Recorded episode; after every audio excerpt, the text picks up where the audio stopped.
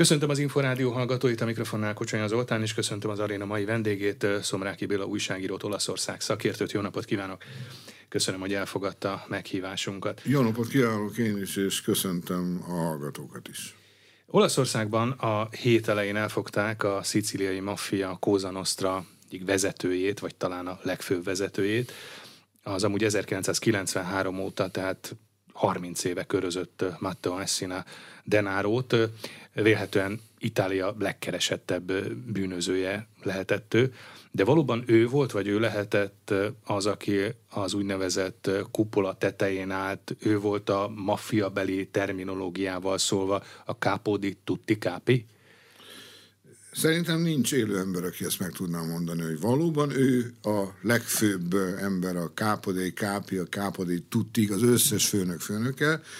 Az biztos, hogy rendkívül nagy fontosságot tulajdonítanak, tulajdonítottak és tulajdonítanak neki még mindig mind a maffia köreiben, mind pedig nagy valószínűséggel a magasabb törvényes régiókban is, ott ahol a törvényeket azért beárnyékolják bizonyos apró törvénytelenségek, vagy menekülési útvonalak folyamatos keresése. Mire gondolok ezzel? Arra, hogy ez a ez az ember, aki még most sem idős végül is, ha arra gondolom. 60 éves. 60 éves, hát igen, de, de a Busetta, aki az egészet elkezdte, az első úgynevezett bűnbánó, vagy, vagy közreműködő volt, Tommaso Busetta, akinek a segítségével az egyébként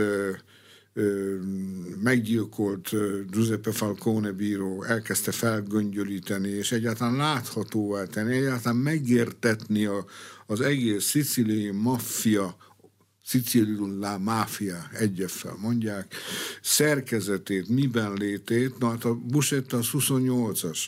A Totorina, akit a Maxiper után kaptak el, azután a Maxiper után, amit a Falcon előkészített, és 86 és 80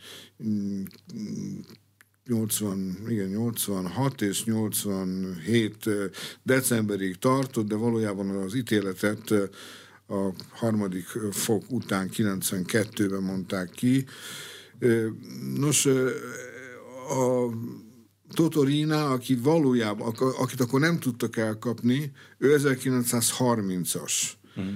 Ez a, ezek ha jól az... tudom, akkor ő is egyébként több mint húsz éven keresztül bujkált. Hogy? És uh, rejtek helyekről hamis személyazonossággal irányította vagy vezette a mafiát, ahogy a most elfogott Denáró is. De hogy a most elfogott Denáró is, úgy Totorina is olyan rettenetesen nem bujkált. Szóval hmm. ez az egészben a idézőjelbe tett vicc, hogy ezek az emberek általában... De azért hamis személyazonosságot azért használtak, hamis gondolom mind a ketten. Az az érdekes ugye, hogy, hogy ráadásul azt olvasom, hogy Denaro ugye éppen amikor elfogták egy palermoi kávézóban, miután éppen elfogyasztotta a ristrettóját, és indult volna át egy onkológiai kezelésre, ugye ez is furcsa, hogy hamis személyazonossággal ő onkológiai kezelést kap, de aztán azt olvastam, hogy tulajdonképpen a Covid időszak alatt két komolyabb műtétje is volt, egy vastagbélműtét és egy májműtét, ráadásul megkapta a három védőoltást is, mindezt hamis személyazonossággal. Tehát ez nagyon érdekes hálózat vagy háló működhet itt a hát Igen, tehát ezek az emberek, ahogy mondom, olyan rettenetesen nem bujkáltak, mert a szülőjüktől, vagy a működési területük központjától, amit úgy nagyjából a környezetük mind ismert, tudott róla, csak nem mert róla beszélni, okkal, ők egy olyan maximum 5-10 kilométeres körzetben, de volt, amikor csak például Totorinának a a titkos fészke az két kilométerre volt a saját család, vagy három kilométerre volt a saját család. A rendőrség vagy a csendőrség nem került képbe, hogy nem, nem tudhatták azt, hogy ezen a rejtek helyen ott van? Vagy csak nem voltak bizonyítékok vagy adalékok, amit Valahogy fel tudtak volna véletlen, hogy nem találták meg. Hát most uh-huh. mit lehet erre mondani? Nagy, nem, vélet, nem tartom véletlennek, hogy a palermói államügyész az elfogás az hétfő reggel volt. Igen. Az elfogása reggelin délelőttjén azt mondta, hogy rendkívül magas protektorai voltak. Hm. Tehát, és ez azt jelenti, hogy mondjuk a rendőrség körében is, vagy akár messz, magasabban politikai körökben. Talán a rendőrség körében érdekes módon kevésbé, de hát egy rendőr csak arra felé mozog, akkor mozog, úgy mozog, amikor parancsot kap rá, és hogyha ellenkező irányú parancsot kap, hogy most ne ezzel foglalkozzon, hanem foglalkozzon egy, egy hal csempésszel, vagy egy, vagy egy norvég bálnavadásznak a... Szóval mindenféle csacsiságot ki lehet találni ahhoz, hogy valakit levegyünk egy adott nyomról. Hmm. Mert ugye sokkal fontosabbnak bizony. De amit mondani akartam, csak közben el, elkapott a, a hév, az az, hogy őt azért tartották nagyon számon, mind a maffia köreiben, mind pedig nagy valószínűséggel felsőbb körökben is, mert amikor Totorinát végül is ki, pontosan 30 évvel ezelőtt, méghozzá majdnem napra, mert január 15, 93. január 15-én kapták el, már a nagy per lezárása után nem sokkal, a Maxi per után, a Maxi processzó után, akkor érdekes módon, itt van egy, megint egy újabb kérdőjel, olyasfajta kérdőjel, amire az előbb kvázi rákérdezett, nem tartottak ház, házkutatást Rínának a villájában, ami előtt elfogták, miután autóval követték, megtudták, hogy ki van, ki az autóba, három autóval követték, le, elkapták, mindegy, rendben. Nem jutott eszükbe, hogy bemenjenek a villába és megnézzék, viszont ennek a fiatal embernek, aki egy teljesen más típusú figura volt, mint az összes többi addigi mafiózó, akit ismerte a világ valamilyen módon, mert vagy már elkapták, vagy már elítélték, vagy filmeken szerepelt, mármint a mesterségét ismerték, ugye nagy darab kövér, hájas, szemveges, nagyon furcsa stílusban jól öltözött emberek. Ez egy igazán jól öltözött, fiatal, keszegnek hívták, annyira vékony volt ember volt, aki viszont abban a pillanatban besurrant a valamilyen módon valószínűleg volt összekötetése, nyilván ismerte a Rina özvegyét, és szépen e, hón csapta, hát ha hón bírta csapni, a e, Totorina páncélszekrényében tárolt összes fontos dokumentumot. Ami e, az ellensége, belső ellenségei, vagy a konkurens klánok e, nak az ügyeit épp úgy tartalmazta. Ezzel tudta esetleg sakban tartani Sakba őket? tartotta a konkurens klánokat is, és valószínűleg zsarolgathatott olyan politikusokat is, akik eh, nem feltétlenül akarták éppenséggel mondjuk a mafiát támogatni, vagy ezt az embert támogatni, de e, a demokráciában az a szokás, hogy szavazni szoktak, és a szavazatok megszerzése Szicíliában, vagy általában Dél-Olaszországban, de sok más táján a világnak annyira fontos, hogy igénybe lehet venni bizonyos baráti segítségeket is, pláne egy annyira bedresszúrázott populációban, akik rettegtek a mafiától, és nem véletlenül, mert ha valamit ellene tettek, akkor tudták, hogy kinyírják az egész családot. Szóval a politikusok, de a, a, az alsó szint, a középső szint, a, a, az alsó-felső szinten is olyan emberek kerültek be a városi, vagy falusi, vagy nem tudom milyen közigazgatásba, képviselőtestületnek mondanánk, ugye a városi tanácsba, hogy Olaszországban, a Consiglio Comunáléba, akik azért valamilyen szívességet ettől a máfiától, éppenséggel, éppen Totorinától csak kaptak, azt én nem merem megkockáztatni, olyanokat állítsak, amiket állítanak bizonyos nyomozó újságírók, hogy képesek voltak arra is, hogy esetleg furcsa módon elnézzék, vagy ambicionálják, hogy eltűnjön a politikai vetétás örökre, esetleg valami építkezésnek a beton tömbjébe. Vannak, kik állítni merészek, hogy Petőfit idézzük, hogy ilyen dolgok is előfordultak, de mint ahogy ezek az urak eltűntek, nyomtalanul, ugyanúgy mindenfajta dokumentáció eltűnt. Szóval ez az ember a kezében tartott az alvilágot, és a és ha ez megvan, akkor gondolom ez fontos adalék lehet azért a, a további nyomozásokhoz is, vagy Természetesen, a hogy most itt rengeteg kérdés merült fel. Georgia Meloni azonnal az új miniszterelnök, akiről volt alkalmunk a Inforádióban is már beszélgetni, egy nagyon hogy is mondjam csak, nagyon helyén van az esze, egy hmm. nagyon talpig... Hát és rögtön hétfőn Palermo Azonnal nem húzta az időt, azonnal odarepült, gratulált, végignéztem a videót, hát ezek a nagy tábornokok és ezredesek, akik a csendőrséget, rendőrséget, a ügyészségi nyomozók, stb. ezek nagyon meghatottan vették tudomásul, hogy a politika az végre foglalkozik velük. A politika számára egyébként most nem annyira hangsúlyos a maffia elleni küzdelem, vagy a maffia elleni harc, vagy nem annyira aktuális kérdés ez, mert ha jól emlékszem, akkor ugye, ha már Georgia Melonit említettük és hoztuk szóba, akkor az ő pártja, az olasz testvérek párt úgy tíz évvel ezelőtt köztársasági elnök jelöltként azt a csendőrparancsnokot indította, aki Totorinát őrizetbe vette.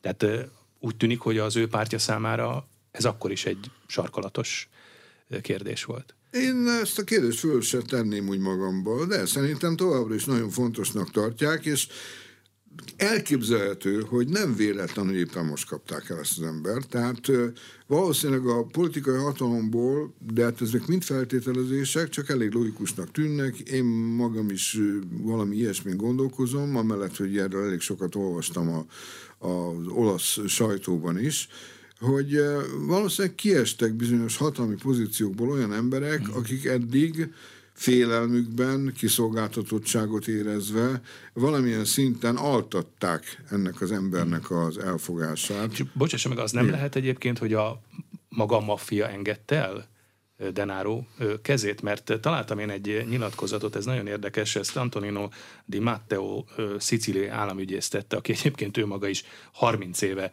folyamatos rendőrségi védelem alatt él, tehát így jár kell Szicília szerte, és ő azt, egyébként ő is arra utalt, hogy ez a 30 évnyi bujkálás azt jelzi, hogy Denaro túl sokáig élvezett védelmet a legmagasabb körök irányából, de ő is azt mondta, hogy az elfogás nem véletlen, a maffia átadta megöregedett és beteg vezérét, hogy újabbakkal töltse be majd a helyét.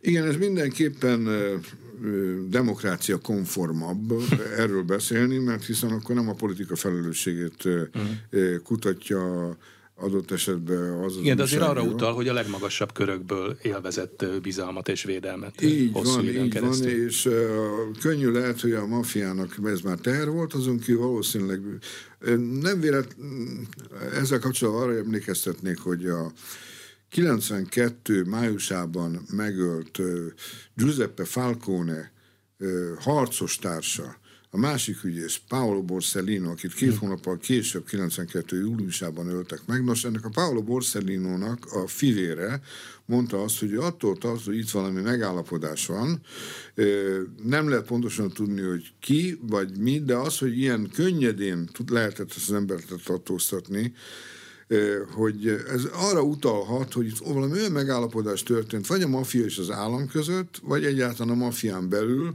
hogy akkor ezt kiadják, vagy az állam felé volt ez egy gesztus. Georgia Meloni kikéri ezt magának, azt mondja, hogy végre meghozta az eredményét az a az álhatatos módszer, amit még a szintén 1992-ben meggyilkolt csendőrtábornok Dalla Chiesa vezetett be, csak akkor még a, a technikai körülmények talán nem voltak annyira alkalmasak, mint a mai nap, a digitalizáció még nem volt teljes, tehát minden adatot, minden lehetséges nyomot, minden lehetséges jelet föl kell, be kell rakni egy nagy központi számítógépbe, még előbb-utóbb valamit ki fog nyomni, és egyébként végül is a, ö, úgy jöttek rá állítólag, hogy hol van, mert azért nem a, ö, igen, a kávéház és a kórház között kapták el nagyjából ezt az embert, de azt tudták, hogy mindenféleképpen be fog menni a kórházba, méghozzá onnan tudták, úgy állapították meg, hogy le, nyilván lehallgatták az összes hozzátartozót. A hozzátartozók azok egy ilyen sifrírozott nyelvet beszéltek, de azért... Mert tudták, hogy lehallgatják. Tudták, hogy lehallgatták. Ez egy 30 éves játék, hát Igen. nagyon tudták nagyon jól. De azért egy-két fél szóból azért, azért elő, előtérbe került az, hogy valószínűleg beteg, és már több uh-huh. műtéte is lehetett, Igen. célzásokat hallottak, és akkor szépen átnézték az összes nagy szicíliai kórház először, aztán később koncertáltak Palermóra, hogy milyen betegségekkel kiket gyógyítottak, és akkor fölmerült egy úrnak a neve, a, a, akinek a nevét ez a Denaro használta gyakorlatilag, és arról meg kiderült, hogy az életben nem kezelték őt nem járt kórházba, nem járt kórházba hanem De ez az a hamis otthon isogatta a vörösborát, amikor megtalálták. Hát, szóval akkor rájöttek arra, hogy ha valaki ezen a néven fog jelentkezni, akkor valószínűleg elképzelhető is, uh-huh. és ha úgy tetszik, szerencsék is volt. Többször érintőlegesen szóba került ugye 1992 és 93, ami azért az olyan időszakként írható le, hogy ott tulajdonképpen szinte háború zajlott az olasz állam és a maffia között. Ugye 92-ben volt a két vizsgálóbíró megölése, aztán utána ezt követően római, firenzei és milánói robbantásos merényletek, amik szintén halálos áldozatokat követeltek. Azóta azért hát hogy is mondjam, csak azért visszavet valamit a, a szicíliai maffia? Tehát elcsendesültek a, az ilyen jellegű dolgok? Mondjuk úgy, hogy a maffia tevékenysége nagy valószínűséggel nem, hogy elcsendesedett volna, hanem szépen beette magát a, a olasz társadalomba, és nem csak az olasz társadalomba, azért az egész európai társadalomban vannak ennek mm valahol jelei a zsarolásoknak. De hogy nincsenek már talán ilyen drámai és ilyen tragikus drámai, végeredményű nincs, akciók? Nincs szükség. Hát most már megcsinálták a pénzt, most már a pénzt forgatják. Meg, betolták adott esetben az ő segítségükkel megszerzett szavazatok okán be, létrejöttek, megszülettek olyan, szó szerint létrejöttek olyan politikusok, vagy olyan politikai áramlatok, amelyek azért valamilyen szinten ö, a, a szerencséjüket nagy valószínűségnek a mafiának köszönhetik. Egyébként, hogyha a közönség megnézte a Szilvő és a többiek című filmet, Paolo Sorrentino filmet, akkor Igen. ebben nagyon jól lehet látni, tudni, hogy és ez történelmi kijelentés, amikor azt mondja Berlusconi, hogy hát erre a, kérdés, erre a kérdésre nem válaszolnék. Szóval arra nem válaszol, soha nem válaszolt, hogy hogy jött létre az a bizonyos első millió, mert hogy azt állítólag, de ez nincs bizonyítva, de az ellenkezője sincs bizonyítva, és ő maga soha nem cáfolta, azokat a mafia támogatásával tudott neki. Beszélt itt sok mindent a Derek Szilvő is, aki egy kitűnő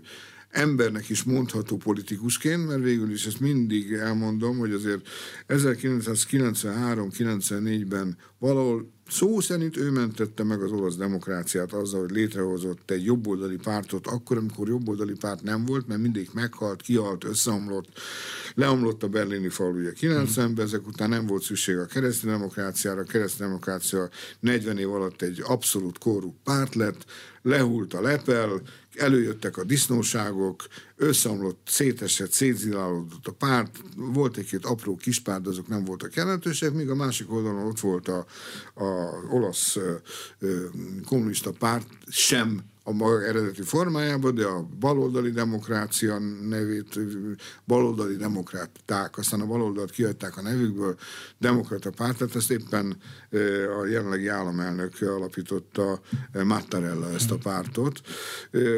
Tehát sok nógot, és ő megalapította a Forza Itáliát, és lehetősége nyílt az Amely egyébként most is ott van a hárompárti koalícióban. Van, hát legyengült, a mester is legyengült egy kicsit, hát már 86-87 éves, már nem olyan meghatározó, mint ahogy ő azt szeretné, de azért még mindig ott van. Tehát neki nagyon sok érdeme van, de erő, erő soha nem válaszolt, soha nem hmm. cáfolta érdemben, szóval azt nem lehet pontosan tudni, hogy... De akkor azt mondhatjuk azért, hogy a, hogy a maffia vagy a szervezet bűnözés beágyazottsága az továbbra is azért tetten érhető és elég erős az olasz, olasz társadalomban?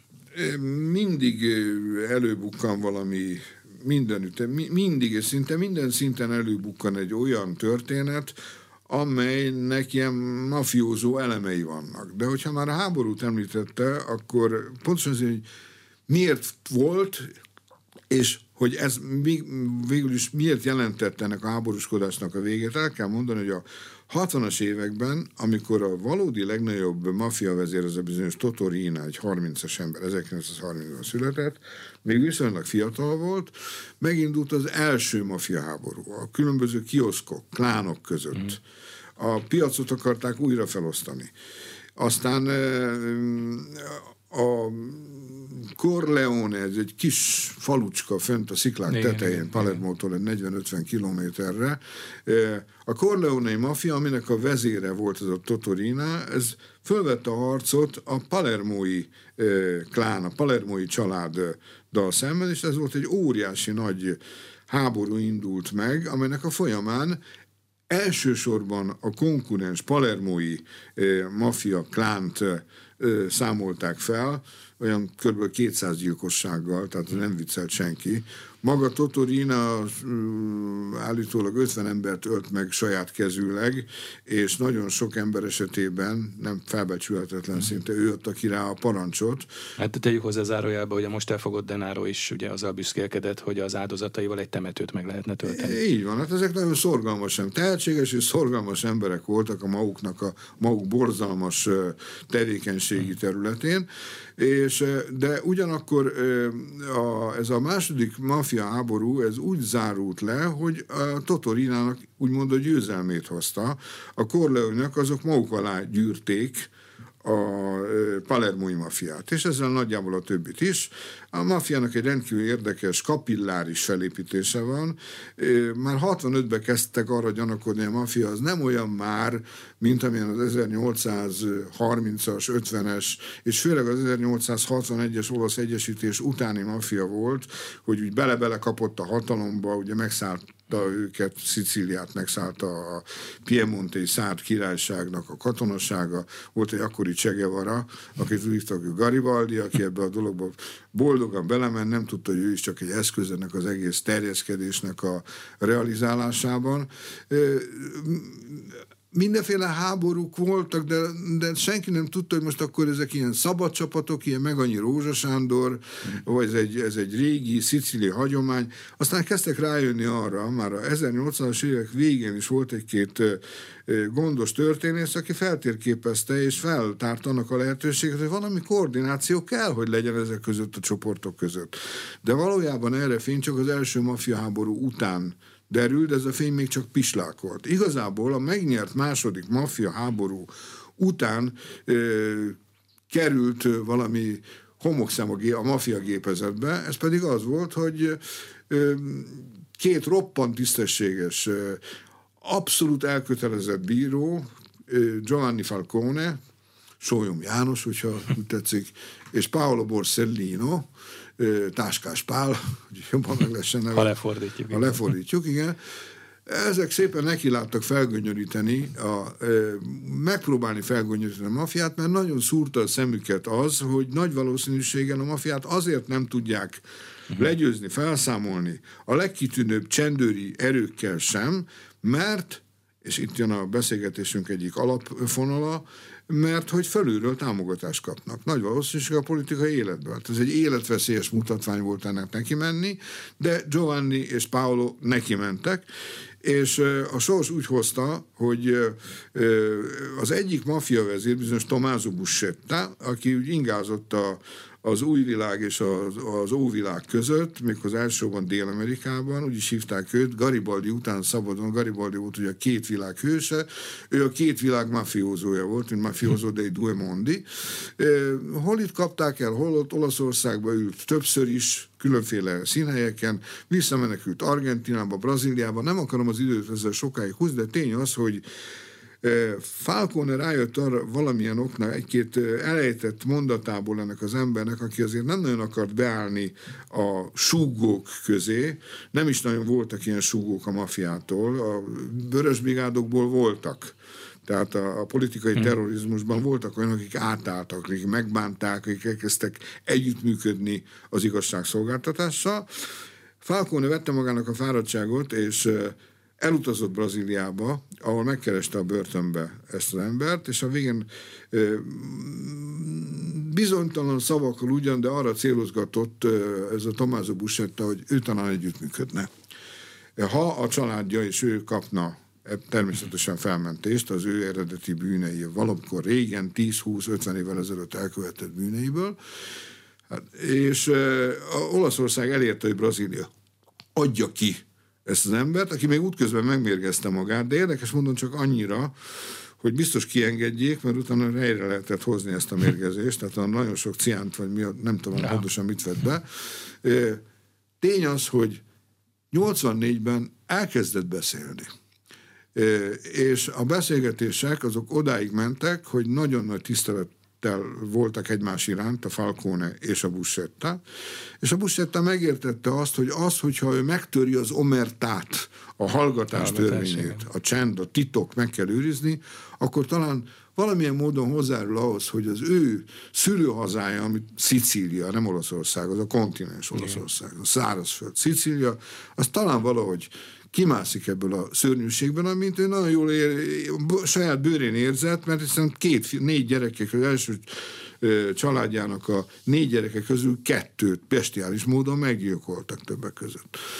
Tehát neki voltak személyes okai is arra, hogy leszámoljon azokkal, akik barátságot mímeltek vele szembe, és közben feladták, börtönbe jutották, de valójában egy ilyen ideológikus cél is vezethette, mert szót értett vele, úgyhogy 84-től 86-ig a Falcone végül is sikerült, hogy összegyűjteni a Falcone-nak annyi anyagot, hogy egyszer csak egy szép őszi estén hirtelen váratlan letartóztattak, képzelje el, 48 órán belül 475 embert. Uh-huh. 475 ember ellen indult feljelentés, 460 végül bekerült a, a perbe, ebbe a maxi perbe, ami 86-ban indult el, és 87 karácsony előtt pár nappal fejeződött be építettek egy óriási bunkert, ezt a, a Ucsárdón, aminek a vendég, az Ucsárdóne börtön vendége már volt ez a Tommaso Buscetta előtte, felvonult tulajdonképpen az egész maffia, Totorinát nem sikerült elkapni, valonnan kapott egy fülest, uh-huh. de gyakorlatilag szinte mindenki ott volt, aki valamit számított a maffia, aki ebben a kupolában uh-huh. benne volt. És uh, egyébként még egy, egy, egy, engedje meg egy nagyon rövid kitérőt arra, hogy ennek a Maxi pernek a színhelye az Ucciardone börtön, ott van a tenger mellett közvetlen, a kikötő alatt valamivel, egy nagyon híres palermói börtön, Kufstein mondjuk, tehát mm. van, ilyen, igen, van egy igen. ilyen szaga, íze a névnek, az Ucciardone börtönben ebben a Maxi pernek épített bunkerbe citálták például Salvinit, egy normális kihallgatásra, amire elég lett volna egy akármilyen kisebb bírósági, nem mondom, hogy szoba, de egy terem, mert hiszen amúgy is nagyjából ezek ilyen négy szemközti meghallgatások voltak, a sajtó be sem nagyon engedték, csak azért, hogy lehetőleg minél jobban befeketítsék, hogy, hogy az Ucsárdónéhoz, a mafiához társítsák a számát. Ezek ilyen modern trükkök. Na de hová ragadáló fölhevülésnek gyors taigája, mondja, hogy Petőfi mondaná. Szóval a második per volt az, ami, ami, ami teljes mértékben feltárta azt, hogy hogy működik a maffia, és miután lelepleződött a maffia, lelepleződött az egész szervezet, ezért érezte úgy Totorina, hogy neki mindenféleképpen meg kell akadályozni a maffia szétesését, tehát háborút indít egyrészt az összes többi klán ellen, de akár össze is fogva a, a, az állam szívét célozza meg, mindenféleképpen harcot kezdeményez az állammal szemben. Ez Ezek volt 1992. Filmbe illő történetek nem véletlen, hogy igen sok film készült, és még véletlenül készülni is fog a, a maffiáról. Azért nagyon érdekes lehet az, hogy milyen most a megítélése a maffiának mondjuk az ország különböző részein. Ugye, a szicíliai maffiáról beszélgettünk, de hát azért vannak szervezett bűnözői csoportok, vagy szervezett bűnözésnek csoportjai az ország más részein is,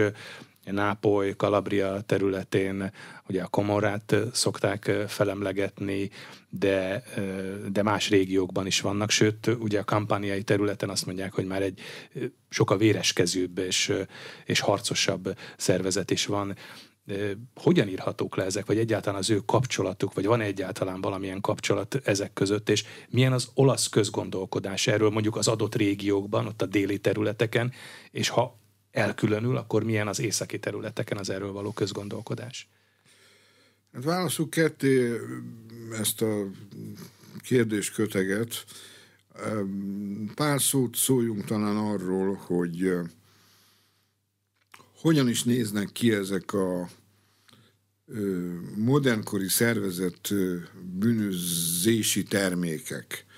Ezek örököltek valamit a múltból, de súlyosan továbbfejlesztették magukat. De azért de, a tradicionális üzletágak úgymond azok megmaradtak? üzletágak megmaradtak. A, ha a második maffia háborúra visszakanyarodunk egy pillanatra, aminek aztán ugye, ahogy az imént mondtam, abszolút szoros következménye volt a harmadik maffia háború, ami tulajdonképpen az állam ellen próbált megvívni a Totorina, és uh, amit ő személyesen elvesztett, mert 93-ban letartóztatták a 92-es nagy hullám után, akkor azt kell, hogy mondjuk, hogy megmaradt, de ott, ott, ott a, a, a második háborúnak az a indítéka az a drog volt. Addig a maffia nem foglalkozott droggal, mi több... És ez úgy tudom, hogy van, ahol tiltották is kifejezetten. Abszolút, tehát erényesek voltak a szónak a mulatságos értelme, úgy tetszik, tehát először is nem bántották a nőket a, a ezelőtti háború előtti időszakban, a nőket nem bántották, nem emeltek kezet a csendőrségre, rendőrségre, az állami alkalmazottakra, tehát um, egyszerű embereket fosztogatták, és vagy megpróbáltak helyet csinálni maguknak a demokratikus berendezkedés kereteinben megnyilvánuló lehetőségek mezei. Mire gondolok itt? Mindenféle közbeszerzésekbe, akkor elkezdtek beszállni, kis pénzekből egy nagyobb pénzt csináltak, akkor beszálltak egy közbeszerzésbe valami építőipari vállalat formájában, tehát egy ilyen, hogy is mondjam, csak a, tudom, hogy furcsa a szó, de hát egyfajta normális üzletmenet, a, az elrabolt vagy, vagy kizsarolt pénzeket elkezdték befektetni, aminek elkerülhetetlen Ez a pénzmosást is szolgálta? Pénzmosás és egyfajta politikai támogatás megszerzése. A saját emberéket beépítették. Senki nem tudta, hogy Giovanni adott esetben, vagy Francesco az most mafiózó esetleg, vagy az apja mafiózó, mert közben azt beszervezték ezt az embert, vagy megzsarolták valamivel, és elindították a, a, közigazgatá, a, a, igen, a közigazgatási választáson és esetleg az illető bekerült, mint a képviselőtestületben, mint egy egyszerű képviselő egy kisvárosban, aki azért óvatosan, de a pályázatok elbírálásakor legtöbbször X-nek vagy Y-nak adta meg a lehetőséget arra, amin aztán természetesen ö, nagyokat lehetett egyrészt kaszálni, másrészt amiből óriásiakat kellett visszafizetni, és akkor már nem csak ennek a kicsi képviselőnek, hanem annak a főnökének is, hogy ezt elnézze.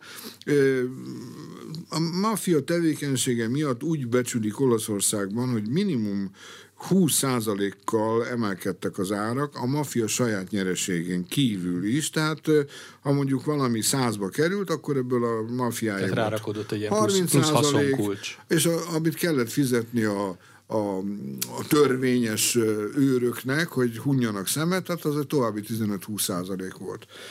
Tehát a maffia tevékenysége már az elvesztett harmadik háború után, mert ezt tényleg elvesztették, az nem annyira lát, nem annyira látványos, nem olyan látványosan véres, de hát azért az egy eléggé, ha nem is mindennapi, de én ide a rozsdás bökőt, hogy minden heti történet az, hogy lelőnek egy, egy bárban valakit, vagy a bár előtt, mármint egy eszpresszót jelent ez Olaszországban, vagy kis motoron rohannak, és aztán onnan lelőnek valakit, éppen eltalálnak egy gyereket, hát Istenem, az járulékos veszteség.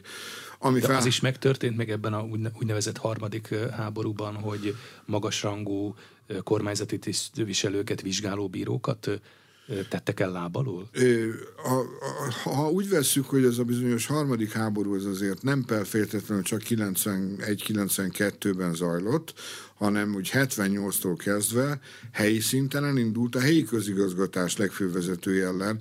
A jelenlegi elnök Mattarella fi, bátyját, Pier Santi Mattarellát 1980-ban ölték meg. Pier Santi Mattarella az a szicíliai tartománynak volt a vezető, a Szicília miniszterelnöke volt, ha úgy tetszik. De Reng, Piolator, le, lehetne neveket mondani, nagyon sok ö, ö, kereszténydemokrata politikust is eltettek lábalól, és hát hihetetlenül hosszú azoknak a bíróknak és ügyészeknek a listája, akiket a mafia úgy 78-tól 92-93-ig brutális körülmények között megölt. De olyan, olyan neveket, Csinnicsi például, de körülbelül ahogy az ember úgy visszagondol például a Sorrentino filmjére, erre a, bocsánat, nem a Sorrentino, Marco Bellocchio filmjére, a magyar címe az első áruló, olaszul Il Traditore, ugye Buscetta, akiről beszéltem, ott nagyon jól, megkapóan, erőteljesen, szívbe markolóan illusztrálja azt, hogy sorra hogyan ölik meg azokat a bírókat, ügyészeket, akik igenis tartják magukat eh, ahhoz a fogadalmukhoz, hogy ők a törvény szolgái nem hátrálnak meg. Fo- egyszerűen elég annyi, hogy valamilyen ügyet felvegyenek a tevékenységi listájukra, és akkor kilépnek másnap a kapun, és megölik őket, vagy felrobban az autójuk. Nem csak Giovanni Falcone és Paolo Borsellino végezte szörnyű körülmények között, nagyon látványos volt a dolog, hiszen Giovanni Falcone-t a, a palermói repülő térről a városba, Palermo, a szicíliai fővárosba, Palermóba vezető úton Kapácsi mellett, ez egy kis falu, ölték meg, aláaknázták valami iszonyatos mennyiségű tritollal, úgyhogy ott egy 30 méteres gödör támad hirtelen. És Borsellino meg úgy halt meg két hónappal később Palermóban, hogy felkereste az édesanyját. Ott is történt egy érdekes dolog, és valószínűleg az addig ott édesanyja lakásán tartott kis sörös, bőrkötéses noteszát is el akarta vinni, amit ott hagyott, mert úgy érezte, hogy ott viszonylag biztonságban valamiért így gondolta és kiszállt az autóból, és abban a pillanatban a mellettük lévő autó az felrobbant, és öt testőre mellett ő is meghalt, tűzütött ki, stb. Nos, az a kis vörös könyvecske is, Notesz is eltűnt egyébként, ebben rendkívül Érdekes sorsuk van ezeknek a kis könyvecskéknek igen, a maffia történetében. Igen, igen. Úgyhogy a, a, azt tudnám mondani, hogy, hogy a tevékenységük ezeknek a különböző a rokon, a, a szicíliai mafiával rokon bűnszövetkezeteknek, amelyeknek meg annyi neve volt, meg annyi hát furcsa szó, de kultúrája, szokása volt, egészen más a Camorra felépítése, ami kampániában Nápoly mm. környékén van, és megint csak más az Andrangheta. Ez a kalabriai. Az a kalabriai mafiának. Én azt olvastam, hogy az most a, a véreskezőbb. Az a legvéreskezőbb. És azért nagyjából itt mindenféle importcikkek is megjelennek, mert a nigériai mafiánál véresebb, de van ukrán mafia is, bár ez most nem célszerű erről, de nem, nyilván nem, semmi köze nincs. Az a... egyébként törvényszerű, mert ugye, hogyha ránézünk a térképre, azok, akkor ezek ugye Szicília, Calabria, Campania, Puglia, mert Pugliában is van ez a Sacra Corona nevű maffia szervezet, de hát ezek mind a déli területei és régiói Olaszországnak. Ez törvényszerű, hogy itt délen alakult ki mindez, és egyáltalán elérez Rómáig, Milánóig, mert hát azért ezek mégiscsak fontos döntéshozatali helyszínek. Nagyon sok minden ott dől el, tehát el kell, hogy érjen. Hát úgymond nem törvényszerűnek mondanám, hanem történelemszerű. Tehát amikor Észak Olaszország, ahogy mondtam, a Piemontei királyság, uh-huh. Piemontei Szárd, ez volt a komplet neve, Viktor Emanuel, ők egyesítették Olaszországot, tulajdonképpen az a déliek szemében mindenképpen úgy nézett ki, hozzáteszem, hogy az én szememben is meglehetősen úgy néz ki, hogy Észak leigázta délt. Kirabolta, kizsákmányolta, elvitte a kincseit, majd ezek után törvényszerűen bekövetkezett az, hogy egy lerabolt vidék, amelyiknek egészen más fejlődési pályája volt addig, és amit úgy ítéltek meg az északiak, hogy ez igazából ez nem egy európai, nem egy, ez inkább Afrika, ebben is benne van egy még a korunkban is jellemző mentalitás, amikor lenézünk a miénktől eltérő valamilyen kulturális jelenséget, jelenségsorozatot, valóságot. Ez, a dolog azzal folytatódott, hogy ez az elszegényedett dél, ami addig sem volt roppant gazdag, és ott is megvoltak a nagyon nagy különbségek a ottani kis vagy közép arisztokrácia és a magas arisztokrácia, valamint az egyszerű emberek, a pásztorok és a földművesek között. Itt ezek a különbségek még inkább felerősödtek, a dél sokkal szegényen maradt a első világháború előtti időkben is, utána aztán a második világháború után pedig felerősödött egy olyan dolog, aminek azért Európában is tanulni lehetünk manapság, vagy az utóbbi időben, az, hogy a déliek munkát keresve felvándoroltak északra. Észak most már sokkal okosabban zsákmányoltak ki. Túl erős fogalmakat használok talán, de igyekszem megértetni, miről van szó. Hát akkor, amikor egy férfi hagyja a feleségét és a három gyerekét, vagy esetleg két évente hazalátogat és csinál egy negyedik vagy egy ötödik gyereket, hát az nem az emberi létezésnek a leghumánusabb formája. És akkor még mindig jobban jártak ugye azok a délolaszok, apuliaiak, épp úgy, mint kampániaiak, vagy főleg szicíliaiak, akik Torinóba vagy Milánóba mentek, alasztán esetleg újra élet valamilyen formában, de sokkal visszafogottabban maga a mafia jelenség is, mint, mint sem, hogyha mondjuk Belgiumba mentek a bányákba, ahol sorban haltak meg mindenféle bányaszerencsétlenségben, mert ott aztán a belgák nem tréfáltak, és a bányák biztonsága helyett inkább mindig új és új transport olasz déli bevándorlót vártak el, hogy tovább gazdagítsák mm. azt a belga gazdaságot és gazdagságot, aminek a legfőbb tápereje mondjuk Afrikában volt, ahol a belgák azt csináltak, amit csináltak, ez messze vezetne. Olasz régiókról beszélünk, de van az olasz bűnözői szervezeteknek, vagy ha úgy tetszik, az olasz maffiának nemzetközi jelenléte is? Vagy leágazódása? A szicíliai Kóza Nostra kapcsán hát ugye volt egy amerikai van, ez az amerikai. Ez... leágazás, ezt ha máshonnan nem, ugye a Keresztapa című filmből jól ismerhetjük, vagy jól tudhatjuk, de hogy ez manapság is még tetten érhető, ez a nemzetközi jelenlét? Arról nem nagyon lehet tudni, hogy az olasz mafia az másfelé elkezdett volna terjeszkedni. Én nem tudok róla egyáltalán ilyesmiről. Az amerikai Cosa Nostra az természetesen élt és virult, és hogy milyen állapotban van most, azt én nem tudom megmondani, az egy Amerika szakértőnek a feladata lenne leginkább. Az biztos, hogy óriási pénzeket kaszáltak, az, amikor betiltották a szeszes italnak a forgalmazását, és mindenfajta olyan részt kihasznált a, ez a olasz kivándorlók, bevándorlókból, kivándorlókból, akik aztán bevándorlók lettek, amit csak adódott, mindent kihasználtak, és hát nagyon nehéz volt megbukniuk, mert azért a jogállamban nehéz megbukni. Végül is a Al Capone is, mint ismert, mint tudott, úgy bukott meg, mint adó csaló, tehát az, hogy megölt ennyi és ennyi embert, azt valahogy nehezen tudták rábizonyítani, de az, hogy valami nem stimmelt az elszámolási könyvekben, azt igen. A, inkább azt látjuk, hogy Olaszországban támaszkodva ez, erre a erre a, erre a szokásra, tehát a, a, a, támaszkodva arra, hogy megvannak a kiépült bűnszövetkezeti csatornák az egyes régiókban, oda bejönnek ukránok, oroszok, uh-huh. említettem az előbb a nigériakat, azok, akik elsősorban azzal kezdték, hogy nigériai prostituáltakat futtattak Olaszországba, és az ipar rettenetesen megerősödött, és az egyik leg véreskezőbb mafiává vált például a nigéri mafia, de tehát ilyen értelemben van egyfajta nemzetközi esedés, de ez inkább Olaszország területén belül zajlik. Azt nem hiszem, hogy bárki ki tudná mutatni, hogy Ukrajnába, vagy Oroszországba, vagy akár Svédországba jelen lenne az, az olasz, olasz mafia.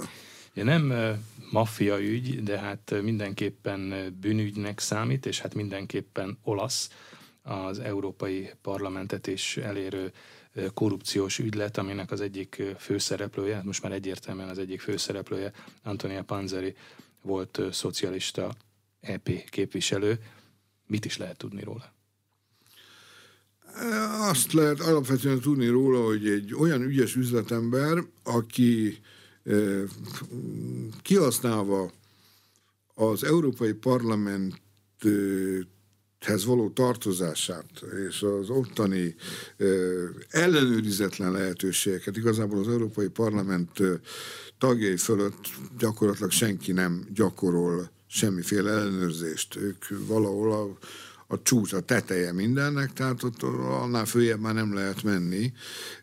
Nagyon ügyesen megszervezte azt, hogy olyan pénzek áramoljanak az Európai Parlament bizonyos köreihez, amely pénzek arra voltak hivatottak, hogy tovább fejleszék azokat a jó kapcsolatokat, amelyeket nem csak Páncéri, hanem Olaszországban számos más ö, ö, politikai tényezőnek mondható ember, szervezet kiépített afrikai országokkal. Azért azt tudni kell, hogy Olaszországnak mindig is nagyon nagy kapcsolatai voltak Észak-Afrikával. Mm. Ö, ott van például ugye a, a Líbia, ahol, ami azért elég sokáig olasz fennhatóság alatt is voltak két háború között, nagyon erős üzleti érdekek, olaj, gáz, stb. És most is megvannak ezek hivatalosan, most már teljesen törvényesen, és ezt a, ezek a törvényes lehetőségeket mindig kísérik olyanok is, olyan lehetőségek is, amelyek mondjuk nem kifejezetten törvényesek. Tehát ha valaki folyamatosan sokat jár egy olyan országban, mondjuk Marokkóba, én a katari ügyleteket nem ismerném annyira, azért milyen lent van, az egy újszerű húzása lehetett ennek a hát ne nevezzük mafiának, de valami hasonló azért mégiscsak. De a Marokkóban azért az olaszok, no, ugye spanyolul beszélnek, meg a franciák is otthon vannak, de az olaszok is otthon voltak, tehát ez egy ilyen nagy átjáróház Afrika és Európa között, és úgy gondolom, hogy könnyű Katát táncba vinni alapon, amikor ő már tudom, 13-szor volt ott, és megkérték egy apró szívesség, hogy milyen jó lenne Páncéri úr, hogyha ön találna egy pár olyan embert, hát ez, ez áll nagyjából a vallomásába, és hogy így került el. Ő szocialista került. körökben egyébként befolyásos figura volt? Páncéri? Nem volt ő különösképpen befolyásos, hanem már mint politikailag mm, nem volt igen. egy tényező, de egy ilyen csendes kincstárnoki trezoriere szerepet betöltött, tehát mindig a, a pártnak, vagy a, a baloldali pártokban, vagy éppen a, a baloldali parlamenti képviselőknél egyfajta ilyen mm, mi megoldjuk a problémákat. Tehát olyan ember volt, aki, aki mm, nagyon jól megtalálta azokat a hidakat, összekötetéseket, és amíg, aki aztán előbb-utóbb szépen konkrétan tettek mezére lépett, és elkezdett, miután a utalások azok nem feltétlenül célra vezetők, mert ugye pláne a pénzmosás elleni küzdelemben a bankoknak a forgalmát a, az államok azért alaposan ledetektálják, készpénzben utazott, ha úgy tetszik, készpénzekkel utazott, hatalmas bőröndökkel, tele pénzzel, és szépen ő volt a pénz elosztó masinériának a központja, uh-huh. Akinek olyan nagy, nagyon nagy dolgokat nem kértek tőle. Hát ez egy másik kérdés, hogy ha most azt látjuk, hogy csak azért, hogy Katárról a világbajnokság előtti időben igazából jókat is mondjanak, ekkora pénzeket uh, sikerült uh, mozgósítani, vagy ekkora pénzekhez sikerült uh, egyes megromlott erkölcsű embereknek jutni, akkor az ember azért feltesz ezt a kérdést, és akkor, amikor mondjuk egy, egy nagy európai koncern nek a támogatásáról, vagy nem támogatásáról volt szó esetleg, akkor ott milyen, mi lehetett az úzus? Tehát itt a problémát én alapvetően nem abban látom, és ez a pánzéri féle jelenség, ez, Ez szerintem szó szerint idézném a, be, a, a belga rendőrfőnököt, hogy hát ez csak a jéghegy csúcsa, uraim. Mm. Hát ezt most itt tudjuk, hogy itt van ez az emberke, itt volt ez a Georgia, aki neki az ő kifutó fiúja volt, itt hozták, vitték a pénzt, osztogatták, a Madame Kylie az felsikoltott, amikor meglátta állítólag az otthonában a 600 ezer eurót, hogy Jézusom, hogy került ez ide. Egyébként a Kylie-ról egyébként érdemes tenni egy, még egy rövid megjegyzést, mert amikor először hallgatták ki, két nap a letartóztatása után, azt hiszem, akkor, és a kiallgatás után rögtön nyilatkozhatott még az újságoknak is, hogy mi mhm. volt, akkor ő kijelentette, és ez nagyon észrevétlen maradt ez a mondat, azt mondta, hogy én nem leszek Ifigénia.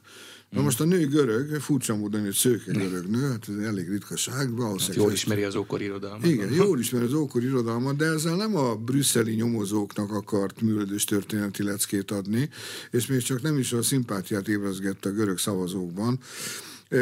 Azt kell tudni, hogy hogy ez a mm, figura, ez Agamemnonnak és Kütemlesztának a lánya, az Iliászban is meg Igen. lehet találni az eredetet, és Ifigéniát azt, hogy bocsánatot nyerjen Agamemnon, aki lelőtte az istennőnek a szarvasát, föl kellett volna, hogy áldozza.